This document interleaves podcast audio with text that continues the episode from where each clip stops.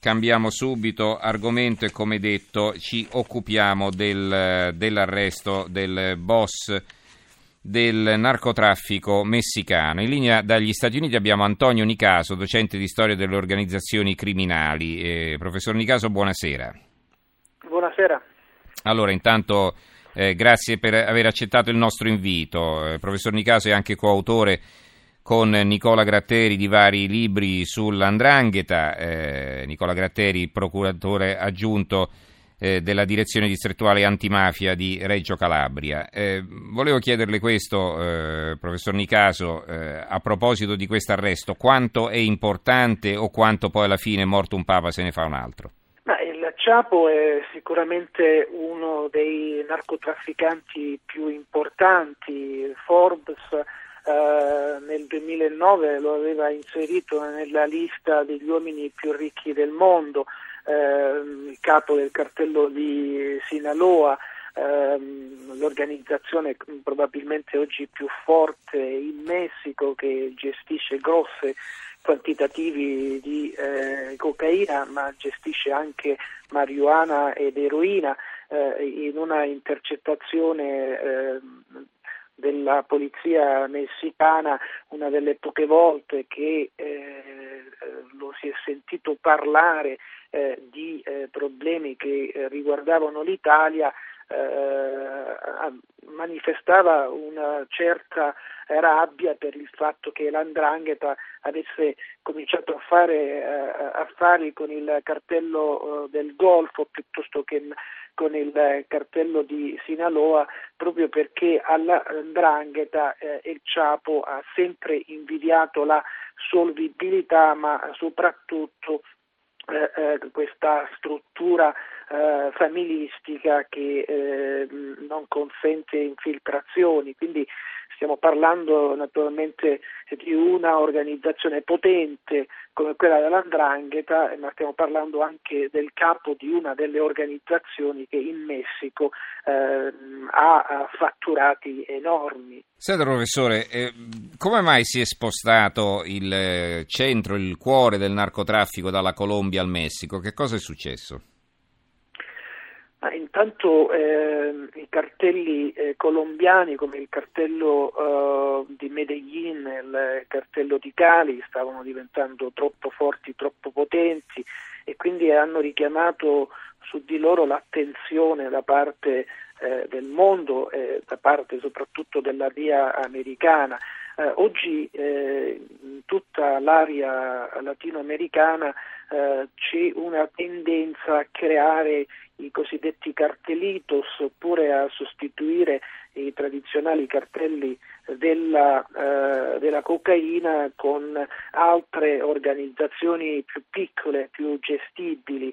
Eh, naturalmente eh, venendo meno la forza eh, militare ed economica dei cartelli colombiani, i messicani hanno preso un po' il sopravvento anche perché eh, in Messico eh, c'è una situazione che grazie anche alla corruzione porta eh, i narcotrafficanti ad essere al di sopra di ogni cosa e quindi sono quelli che in questo momento riescono ad acquistare eh, assieme all'andrangheta i maggiori quantitativi eh, di eh, eh, cocaina. Se noi facciamo due conti eh, scopriamo che per esempio nelle zone in cui si coltiva la cocaina eh, un chilo si può acquistare a 1500 eh, euro, quando eh, la cocaina arriva al, al, al porto il prezzo lievita attorno alle 2700 euro, poi quando arriva al grossista negli Stati Uniti un chilo arriva a costare 25 mila dollari, cioè quasi 19.700 euro, in Europa 31.500, poi la, la, cocaina viene tagliata da, da, da, un chilo, se ne possono fare generalmente 3 o 4 chili mantenendo un principio attivo del 25%, un grammo costa 50 euro, 40, 60, dipende dalle piazze, mm. quindi ci sono margini cifre enormi enormi, enormi mm, mm, mm. esatto. Ma i prezzi salgono così perché è anche una questione di domanda e offerta, perché ci sono grandi sequestri per cui poi la merce diventa un po' più rara, tra virgolette, per cui sale il prezzo, o è semplicemente un fatto di, così, di richiesta, di, di, di, di preziosità della merce in sé? Diciamo che il prezzo è diminuito rispetto al, al, al passato, almeno per quanto riguarda la cocaina. Eh, I problemi sono legati alla, al trasporto il prezzo della cocaina lievita eh, nei vari passaggi proprio perché i controlli sono diventati sempre più asfissianti e quindi bisogna trovare sempre nuove tecniche per cercare di eh, inviare la cocaina in Europa. Adesso il sistema eh, che l'Andrangheta per esempio utilizza di più è quello del rip-off, cioè non eh, si eh, utilizza un solo container con un grosso quantitativo, ma si tolgono i sigilli di un container qualsiasi eh, e si eh, infilano alcuni borsoni di cocaina con quantità molto eh, più limitate, nell'ordine stiamo parlando di 50 kg, massimo 100 kg e eh, basta avere contatti e, e, e, complici un po' nel, eh, lungo il percorso, eh, quando si arriva a destinazione eh, si rompono i sigilli, si tolgono i dossoni, si risigilla il, eh, il, eh, il container. E quindi eh, grazie alle complicità, alle collusioni con gli addetti del porto si riesce appunto a, a spedire cocaina in quantità minori ma con una strategia che prevede appunto di inviare eh, tantissime piccole quantità allo stesso tempo utilizzando rotte diverse e container mm. diversi. Mm. Senta, un'altra cosa, quanto è importante che venga estradato negli Stati Uniti? Sembra che il Messico sia deciso questa volta a mandarlo negli Stati Uniti, non soltanto per non farlo riscappare, perché è la seconda volta che evade no, questo boss.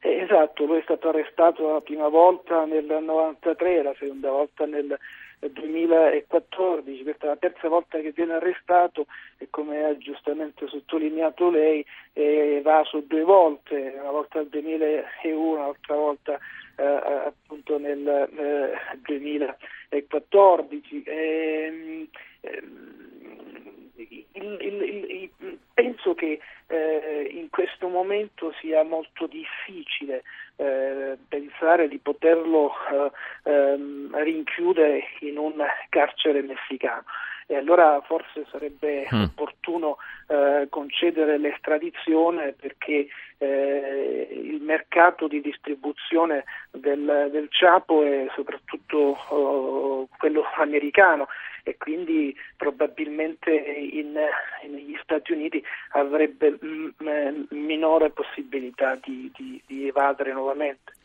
Prima avevamo fatto cenno all'andrangheta, poi la congediamo. Un'ultima domanda. Eh, sappiamo che l'andrangheta continua a essere forse l'organizzazione più potente al mondo, proprio grazie al suo inserimento a pieno titolo nel mercato del, del narcotraffico internazionale. Eh, quanto l'Italia sta collaborando alla, allo smantellamento di queste reti? Il problema è che ehm, l, l, l, non riusciamo ancora a capire eh, le strategie eh, del, del, del, dell'andrangheta e di tante altre organizzazioni criminali. Eh, io e Nicola Gratteri da sempre diciamo che ci può essere corruzione senza mafia, ma non c'è mafia senza corruzione. Eh, se combattiamo soltanto eh, l'aspetto militare, come ha detto lei all'inizio, morto un papa se ne fa un altro. Bisogna in un certo senso aggredire anche l'aspetto eh, delle collusioni, quello del rapporto con il potere, quello del rapporto con la politica, con, con l'imprenditoria, con le banche, perché è quello l'aspetto più importante, quello che garantisce continuità operativa alle organizzazioni criminali. Non si può fare la lotta alla corruzione e la lotta alla mafia come se fossero due fenomeni separati. C'è una corruzione mafiosa che va combattuta e va combattuta seriamente. Purtroppo eh, si fa fatica. Ma cosa mancano? I mezzi, la volontà, o non dico la volontà perché non è che uno voglia ma- difenderla la mafia, comunque non c'è la sensibilità giusta per capire quanto è necessario eh, stringere diciamo, alleanze anche a livello internazionale, collaborare di più tra le polizie e le varie magistrature e, e diciamo anche nello stesso nostro paese essere molto più efficaci, concentrarsi molto, molto di più di quanto si stia facendo finora. Eh, qual, è il, qual è il problema secondo lei?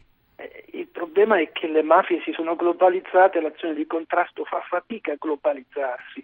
Tutte le volte che c'è la buona volontà di sedersi attorno al tavolo non si riesce mai a trovare una soluzione, voi perché si trova a scusa del sistema giudiziario diverso, diverse culture giuridiche, eh, la sovranità e tante altre cose, mm. il problema è che non riusciamo a, a creare un'azione di contrasto globale al fenomeno delle mafie. No, dico una cosa così mi è venuto in mente mentre lei faceva questa osservazione che uno dei terroristi eh, delle stragi di Parigi ricercato nel quartiere di Molenbeek eh, di Bruxelles non è stato preso perché? Perché eh, si nascondeva dove pensavano che effettivamente fosse, però la legge belga non consente di effettuare le perquisizioni negli orari notturni, dalle 10 alle 5 del mattino perché li devi far dormire esatto. eventualmente, non devi esatto, disturbare, esatto. no? E quindi questo qui ha dormito... Esatto, è come per esempio nel caso dell'Olanda dove non è possibile effettuare il ritardato arresto e il ritardato sequestro, come invece è possibile fare in Italia. Che cos'è il ritardato arresto? Mm. Della presenza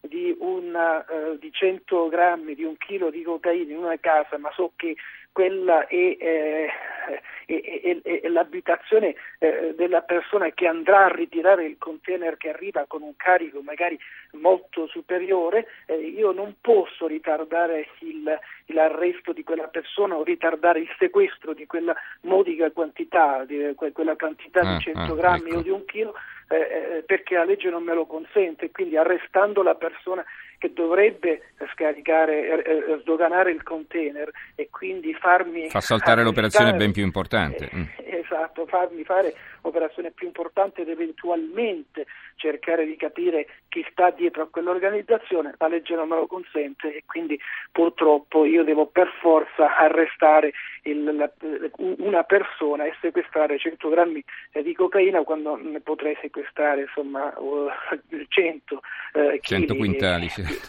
eh, esatto. E va bene. Eh, ringraziamo allora il professor Antonio Nicaso, docente di storia delle organizzazioni criminali negli Stati Uniti. Professore, grazie per essere stato con noi. Buonanotte. Anzi, buona a te, serata a voi, visto che da voi ancora non è notte. Va bene, grazie, grazie, grazie. a risentirci.